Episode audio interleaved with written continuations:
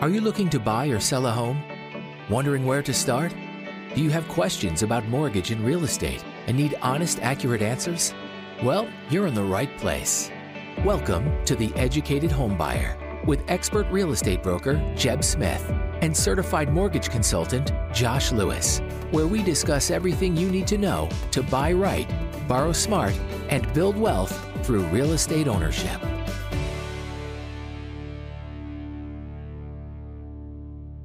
Welcome back to the Educated Homebuyer, where we discuss everything you need to know to buy right, borrow smart, and build wealth through real estate ownership and financing. As an active real estate agent and YouTuber, I'm often getting people asking if they should purchase a home.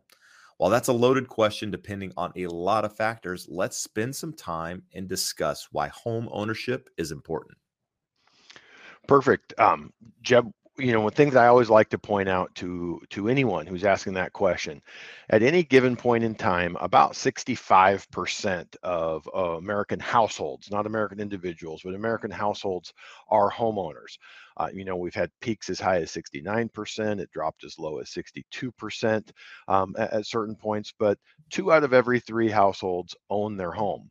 And when you take into account that some people are really early in their life and probably haven't advanced to the stage where they're settled in with their um, marital relationship, with their jobs and careers, knowing where they want to live, it's just not a, a, possibility. And some people will never get there. Their income won't uh, allow them to become uh, a homeowner. So when you say 65%, it's really probably more like 75 to 80% of, of Americans from that age range of 35 to, to 60. So for most people, at some point in their life, they're going to choose to become homeowners.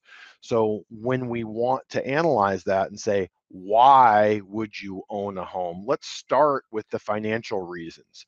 Um, the big thing uh, homeowners in the United States have 44 times greater net worth than renters. The median net worth for a renter is just a little over $5,000. I think it's 7,000 somewhere in, in that range right now. Um, when you look at that, the average burial cost is more than the, the median net worth of a renter. So when you're looking at building financial security, like homeownership isn't necessarily about wealth, when you're just looking at building financial security, owning your home is a big, big piece of that. So let's start with probably the most important thing in uh, the financial aspect of owning a home that benefits you versus renting. And that's the, the fixed rate mortgage. When you buy a home, you don't have to worry about the cost of the home going up over time. You are now fixing that cost. You have a 30 year fixed interest rate, so you fixed the monthly payment, which is something that renters don't benefit from. If you're looking at buying, you're probably aware that uh, the monthly payment in most places, for us here in California especially, it's going to cost you a little bit more on a monthly basis for your mortgage payment than it would to rent but that is today. You know, Jeb, we were discussing earlier here. Right now, the median mortgage payment in California, so half half of mortgage payments are higher, half are lower, is twenty two hundred and eighty two dollars a month. The median rent in California right now is twenty five hundred dollars. People hear that and they go, "Well, that's crazy. You, you, it's not cheaper to own than it is to rent in California." But for the average homeowner, it is cheaper than renting. You well, know, can we talk about that for a sec, Josh? Because I think yeah. this is important. You said that it made me think of something. My mortgage payment on my property, which I bought fortunately back in 2012, the property that I live in at the moment, is about 2200 bucks a month, right? To, for to rent that same property today, if you were to come into my neighborhood and want to rent a property similar to mine, you're going to pay about $4500 a month. So, yeah. me being proactive, it was the, the right time in my life at that time to buy a property, married, first kid, growing family, if you will, purchased a property. Again, it's it's been just less than 10 years. You know, it's $2,000 more per month now to rent that property than it was for me to buy it back then. No, absolutely. I I had sort of an epiphany the other day. Um, for those that watch the YouTube channel and hear uh, Jeb and I on the live every week, they know that last year I, I bought a home out in the city of Orange. Uh, we rehabbed it and we decided to keep it uh, as a rental. That property rents for more like a thousand dollars more a month than what my mortgage payment is and that kind of blew my mind. It's it's not nearly as nice of a property. It's a very nice home but not nearly as nice as my home and it would cost me if i sold my home a thousand dollars more a month to rent that than it does for me to to live in my home here in huntington beach. So what we're, we're saying is over time inflation will cause rents to rise. You can't fix them. That's up to the landlord, and the landlord is going to raise your rents over time. If you buy your home, you're able to fix that cost. So, for those of you outside of California, these numbers are super similar. The median mortgage payment nationwide is $1,100, and the median rent is $1,104 because that's so many people that bought five years ago, 10 years ago, 20 years ago at much lower price points. Um, and at that point in time, they were probably paying more on their mortgage than what it would cost them to rent that property. But over time, those rents go up and they've been able to fix their monthly payment. So that's a big, big element of why most people choose to own versus renting, at least on the financial side. The next one we want to look at is forced savings. So we talked about if you buy, then your mortgage is likely to be more than what it would cost to rent a similar property. But what most people don't take into account is a big portion of that payment is going to principal every month. Jeb, I'm sure you know you remember back in in the 90s when interest rates were eight and a half, nine percent, and you would hear people say, "Oh, in the early years, you barely have anything going to principal." Well, with rates so much lower now, whether they're two and a half, three and a half, four and a half percent, when you have a low interest rate, you have a nice chunk of money, eh, a portion of your monthly payment going towards principal. So we ran some some numbers here. If you have a three hundred thousand dollar loan in the four four and a half percent range, $400 a month goes to, to principal. So in effect, you have a forced savings account every month where you're going to save $5,000 by the end of the year. If you have a $500,000 loan, that number goes up to about $700 a month, and a $700,000 loan about $950 a month. So for us in Southern California, a seven, eight hundred thousand dollar loan is a very common loan size for people buying uh, into the market with a, a 5 10 20% down payment. So when you look at that you have thousand dollars a month going towards uh, a, a, savings account and over time that grows as every month as you're paying down principal the interest is decreasing and the principal goes up. So uh, once you get 10 12 15 years into a loan you see a huge portion of your payment going towards principal and you're accruing equity at a pretty rapid rate.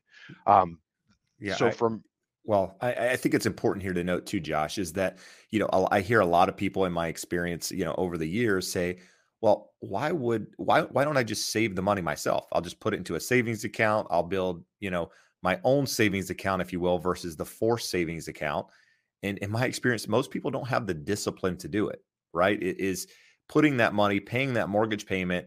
It goes into a place that's not accessible by most people, if you will. So you can't touch it. And and that's one of the the benefits is that it it helps in creating that that long-term generational wealth is because that money isn't something that you can typically just go in and grab, which I think is important to note here.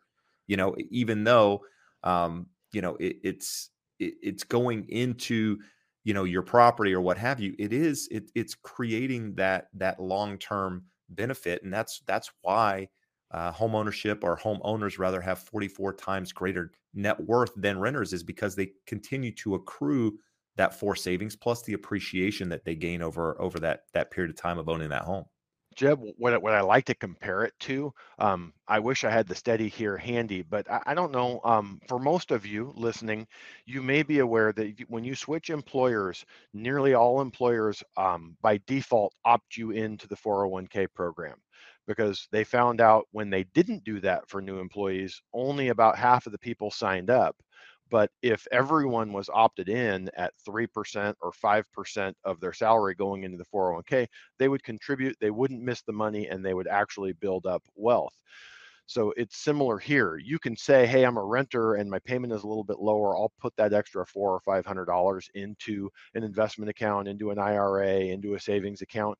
It just doesn't happen for for the most part. So the fact that you're required to do it with uh, with your mortgage payment and that amount going to principal, that amount going to savings, increases every month that you own the property. Um, it's a pretty powerful force. Well, now yeah, no, but I think here's what the, the people, even if you're able to do that, Josh, right? Even if you have the discipline that says, I'm going to put, you know, a thousand dollars a month into a savings account, you still don't reap the real rewards of home ownership, right? That's only a portion of it, which I think yeah. takes you into the the leverage growth part that that you want to talk about. Now, I'm not sure if you're ready there, but that is that is really the key. I mean, let's if we talk about my property, for example, we talked about I bought it in in 2012, right? The benefit isn't that I've paid the mortgage down over the, the 10 year period. The benefit is that the home is more than doubled in value during that time, right? The, yeah. the appreciation and and uh, we eh, let's all be honest here we've been in an extraordinary time in real estate. So 2012 we were still near the lows you know 2010 was probably the absolute low in in california real estate. By 2012 we had come a little off those lows but you bought at an optimal time and we've gone through a, a big period of growth. So i wouldn't expect in a normal 10 year time frame to see home prices double but let's take an example here. Uh, again, um, a $300,000 purchase, uh, if you were to buy and put 5% down, not an uncommon down payment, you'd put $15,000 down. If the property goes up 5%, you made 15,000 in appreciation on a $15,000 investment. That's 100% year over year cash on cash return you you can't get that in other investments. Let's say even in that example if it only went up 2% you've got $6,000 of growth on a $15,000 investment. That's still a 40% cash on cash return. And real estate over time has shown that it, it goes up in value at a higher rate than inflation. So depending on where you're at, you know, California real estate going all the way back to the 70s, including the big downturn in 2008, 2009, 2010, averages more than 5%. Um, other parts of the country are a little bit lower, but in that three and a half to five percent annual appreciation over the long haul. So when you look at that leverage, that you can control the entire asset with a very small down payment. Um, I like to say it's the leveraged investment for the common man. You can say that the stock market does better than home prices over time. It has, but the reality is you're not borrowing money to invest in the the stock market so you don't have that leverage like we have in, in real estate. And the leverage that borrowed money um, it, it would be different. If you borrowed money to invest in the stock market you need the gains to make it make sense but when it's a house most of us have to live somewhere. Unless you're going to live rent free with a family member um, you, are going to pay for housing. So if you're going to pay a landlord, you might as well pay yourself and get those three factors working for you. Fix your monthly payment, make sure you have the four savings, and you get the leverage on your side. Well, well let's talk about that for a minute, Josh.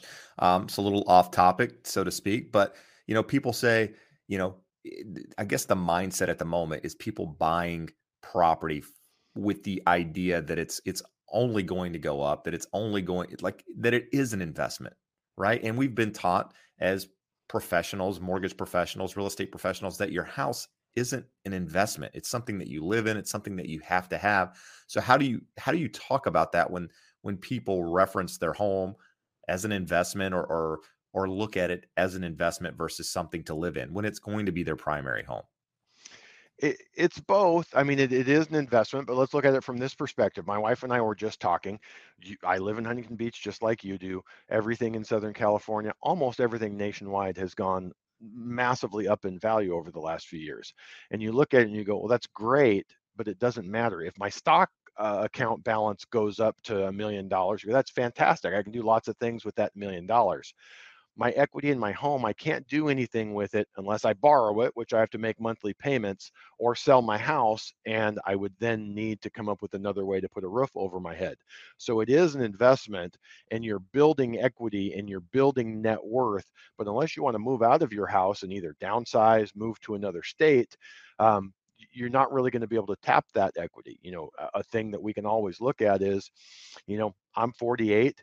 If we flash forward 30 years and I'm 78, if I haven't saved enough in other areas, my home's going to be paid off and I can tap that equity in a reverse mortgage and and get to it. So there's some some benefits, but it's a little bit different than other types of investments in that it's not something other than a reverse mortgage or selling and downsizing that you're going to be able to to reap the reward of unless you're willing to to move out of your home. No, agreed. I mean, I think that's a, a good way to put it. I just, you know, I a lot of people at the moment have short-term plans and and that sort of thing with buying real estate because appreciation has been so crazy over the last couple of years. They see dollar signs, they see the ability to make quick and easy money, and it's not always like that. And, and we are going to talk more about you know the current market and the home prices in the next episode, and we'll talk a little bit more about that as we get through this episode. But you know, buying is is it shouldn't be the reason that you're buying the house, in my opinion. Um, but there, there's reasons that you should buy homes. Um, you know, more of, of where you are in your life, uh, you know, the life cycle, if you will, that sort of thing, versus buying with the idea that it's it's going to continue to appreciate year over year, and because which is likely not the case. At some point, home prices have to stabilize. You know, you did say that you know earlier in the show that over you know historically in California, we've seen what percentage year over year, or or not uh, year over year, but long term appreciation? The, the long term growth is over five percent. It's close yeah. to seven percent. But that didn't mean every year it went up five percent, right? Some years, you know, we 06, 07, 08, whenever you, you want to um, you use the date from from the past debacle, if you will, home prices went down, right? But historically if you if you look at the trend 5% year over year. So just make sure if you're considering buying a home which we're going to talk about some other reasons right? It's not just financial it, it, does get into emotional as well which quite frankly is probably as important for many people out there josh as as the financial reasons right? Many people are in it for the money and you get the benefit of of the emotional stability and some people are, are, the opposite, right? They're in it for the emotional reasons. That's what's important to them, and they end up with with the gain on the financial side. So I don't know which is more important. I guess it depends on the person, but we can talk a little bit about the emotional reasons as well. I, I mean, we I guess we didn't even talk about the tax benefits. Well, yeah, let's let's wrap that up with the tax benefits. I, I almost um, don't even talk to to clients about tax benefits any longer. Um, after the last round of of tax uh, code changes in 2018, the Trump tax cuts, so to speak, you can deduct the mortgage interest up to $750,000 of mortgage. But with interest rates so much lower than they have been historically, even if you have a $700,000 mortgage, if it's at 4%, that's $28,000 of interest annually your standard deduction for uh, a married couple filing jointly is $24,000. So it barely exceeds the standard deduction. So you want to look at what your current tax situation is. Are you taking the standard deduction? Do you have other itemized deductions that you could add on top uh, of your interest deduction? And then we have uh, the second piece of that we used to always say, well, your property taxes you can all also deduct. Well, state and local taxes are their deductibility is capped at ten thousand dollars. So depending again on what state you live in, in California, we have high state income taxes. So if you're making good money and you're paying 10 or 11% uh, on that to the state, you're going to exceed that $10,000 uh, of uh, of property or of income taxes that you're paying to the state. So you won't get any additional benefit uh, in the form of property taxes. Now that could change at some point in the future. Is actually likely to change. There's definitely support from Democrats for for going back uh, and and removing the state and local tax uh, deduction caps and there's some support um, from Republicans as well. So wouldn't shock me to see that come back.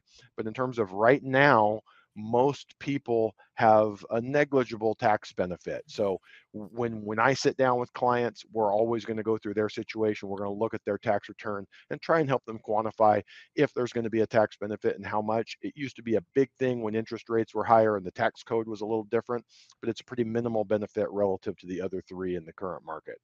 No, good stuff. I mean, so you, we've got the financial benefits that you mentioned, the the fixed payment, right? In, in an inflationary environment, which we're in at the moment, right? Which may change at some point in the future, but at the moment, you know, inflation seems to be the the topic that everyone wants to talk about, which could mean higher prices not only in in just goods and services, but also in rent payments, right? In an environment where rent payments are likely to rise. I've recently had people reach out to me here locally, you know, in in Huntington Beach, twelve percent year over year increase in rent.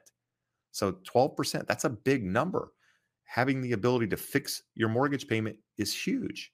You get the forced savings that you talked about. We talked about the leverage growth, and we also talked about tax benefits. So, four key reasons there on the financial side to own a home. Now, a, me- a moment ago, I mentioned emotional, right? Not only eh, are the financial benefits there, but emotionally, the stability it provides is key in in home ownership.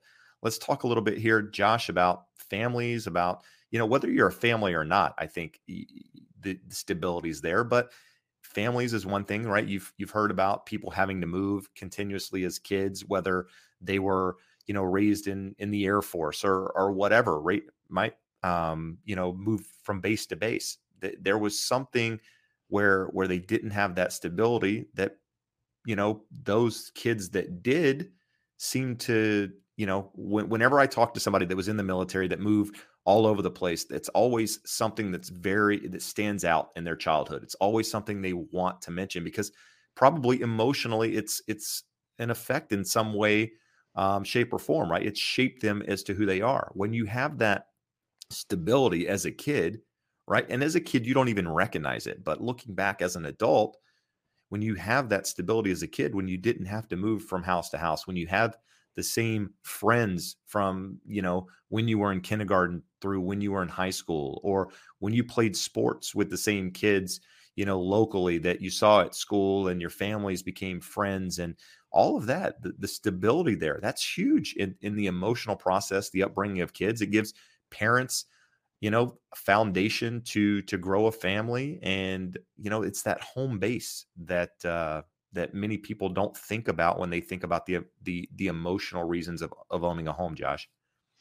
No a hundred percent. It really is important and i look back um I, moved fairly often, but we were fortunate enough that we moved around Huntington Beach. I got to stay in the same schools, got to stay with the same friends.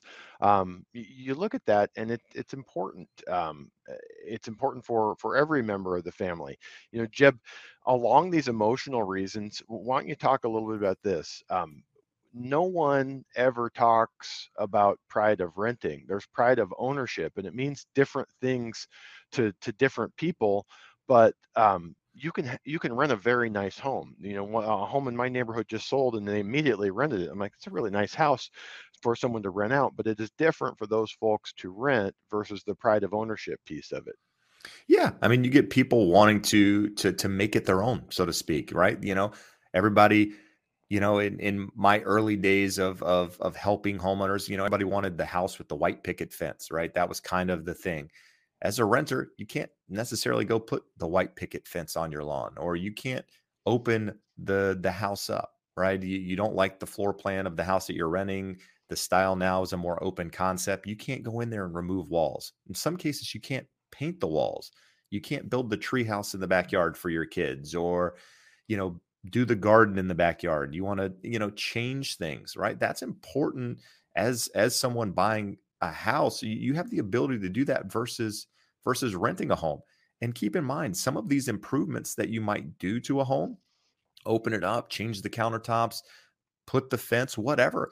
Not only are they things that you might want to do because you want to look at them or or you, you like them or you know they're important to your family, but they might also increase the value of your home, which is adds to that appreciation side, right? So that home ownership, being able to change things, modify things, maybe in some some you know point in history uh, or in the future rather you want to add on to that property you know? You have the benefit to go in there and do that. You don't have to worry about the landlord. You don't have to worry about anyone else. It's a decision that you can make as as homeowners of that property and i think that's it's key. It, it just again it, it goes with the emotional side of owning property and it's one thing that i don't think of very often just because my wife and i have been homeowners for quite some time and in fact i was a homeowner before that as well and it's you know when when i talk to new buyers first time home buyers people going through the process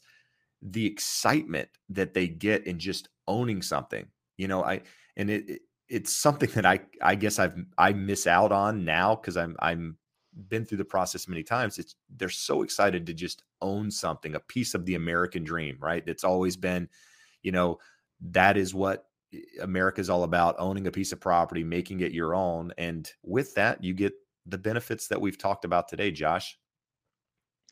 No, one of the things, Jeb, that I, that I like to think of when you're looking at the financial benefits, they are tangible. Um, but we talked about you can't really spend equity without borrowing against it or selling your home.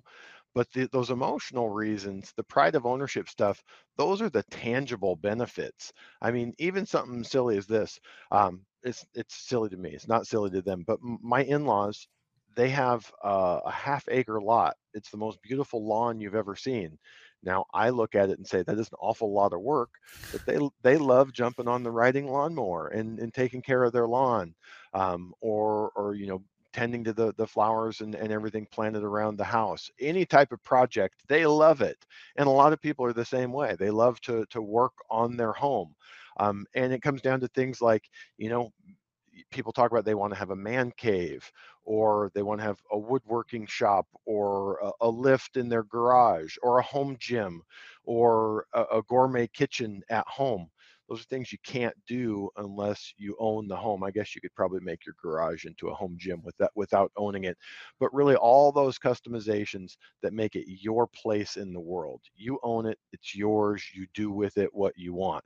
So in the grand scheme of things, Jeb, if anyone ever asks me, should I own a home? Say a thousand percent. Everyone should own their home the real question that we're asking them is or that they're asking us is should I buy a house now? Now, that's a different question. We want to go more into your finances, your life stage, and, and we will definitely jump into that in a future episode. Um, you know, where you had talked about, Jeb, we're going to go into uh, in 2022 with interest rates up, with home prices higher, affordability getting a little bit more difficult. Um, we're going to go full bore in depth to, okay, everyone should own a home. You're thinking this might be the right time for you let's look and, and help you weigh all those things out. No, absolutely. You know, people think as real estate agents, it's always a great time to buy. It's always, it, it's not always a great time to buy, but it's always a great time to own real estate, right? It doesn't mean it's the right time to buy now. So make sure you tune in to the episode next week where we discuss the more pressing question that's going through a lot of people's minds right now. And that's should I buy a home with prices at all time highs? interest rates, the highest we've seen in nearly two years, and affordability levels reaching the upper levels in many markets. What should you consider in that environment? Tune in next week. Thanks for listening to The Educated Homebuyer. Want to connect with us or to a local expert in your area? Please reach out at theeducatedhomebuyer.com slash expert. If you found any value today, please be sure to rate and review us on your favorite podcast platform in addition, we ask that you share it with your friends and subscribe to us on YouTube. And make sure to follow us on social media. Thanks again for listening.